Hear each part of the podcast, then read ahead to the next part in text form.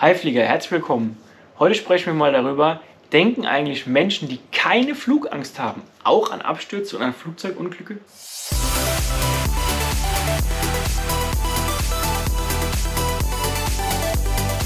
Der Abflug Flugangst Podcast. Dein Flieger-Podcast für entspannte Flugreisen. Mit deinem Flugkapitän Julian Beres. Ja, und das ist eine sehr gute Frage, die komme ich auch oft, wo es heißt, sag mal, wie ist denn das? Ich habe jetzt Flugangst. Ich fliege jetzt nicht oder fliege ungerne oder bin seit Jahren nicht geflogen. Ich denke ja sofort, wenn du zu mir sagst, fahr an den Flughafen, buche einen Flug, ich denke ja sofort ans Schlimmste, die Katastrophe im Kopf beginnt, ich denke sofort an den Absturz, was könnte alles passieren, bam, bam, bam, bam, bam. Also dieser Film, dieses Programm läuft dann einfach ab. Aber jetzt sag doch mal, wie ist es denn bei jemandem, der keine Flugangst hat oder einem Crewmitglied, einem Piloten, einem Flugbegleiter, Flugbegleiterin natürlich. Wie ist denn das da? Denken die normalen Menschen auch an sowas? Oder haben die diese Gedanken überhaupt nicht? Natürlich haben die diese Gedanken auch. Das ist doch ganz klar. Jeder Mensch, der über einen Flugzeugabschluss zum Beispiel was hört, liest oder mal in ein Flugzeug einsteigt, mal so etwas gesehen hat, der denkt auch mal an so etwas. Auch ein Pilot, auch wir denken mal an so Sachen. Wir haben auch mal so ein Bild im Kopf. Nur da ist eben jetzt der Unterschied. Ein, du siehst Anführungszeichen, normaler Mensch, jemand, der entspannt fliegt, für den ist es nichts, wo dieser Automatismus beginnt, wo so ein Film abläuft, ja, in diese äh, Angstschiene rein, in diese Gedanken rein, diese Bilder rein, wo man sich immer, immer weiter steigert und wo der Gedanke immer schlechter wird.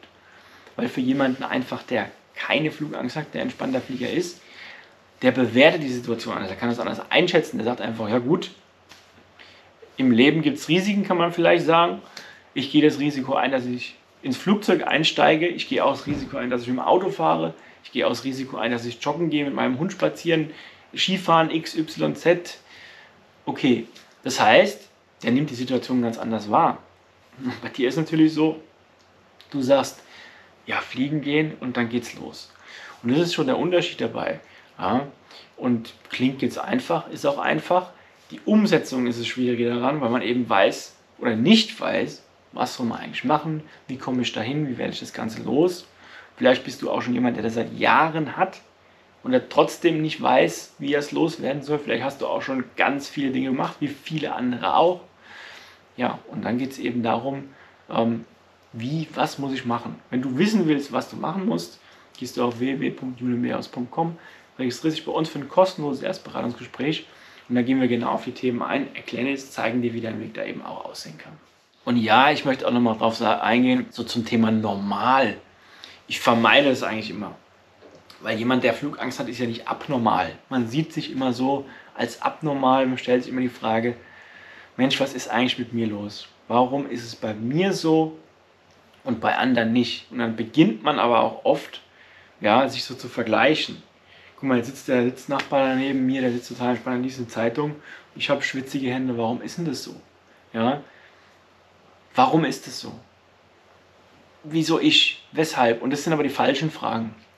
Weil das sind die Fragen, die führen immer nur weiter in diesen Kreislauf rein, in diesen, ja, im Englischen würde man sagen, ein vicious circle, ein Teufelskreis, ähm, wo man einfach immer mehr reinkommt und sich selber so nicht rausziehen kann.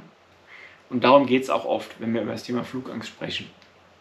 So die richtigen Fragen stellen, die richtigen Dinge umsetzen, die richtigen Dinge machen, die richtigen mentalen Tools anwenden. Jetzt wieder ein schwieriges Wort, mentale Tools, weil es das genau was ist, was wir mit unseren Teilnehmern machen.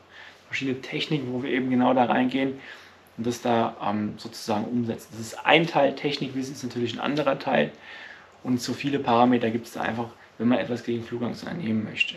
Also hör auf, da so ein bisschen reinzugehen, zu sagen, ja, was ist mit mir nicht richtig. Das ist der falsche Ansatz, der hilft nicht. Aber es ist eben auch da schwierig zu wissen, was muss man machen. Und da unterstützen wir eben unsere Teilnehmer.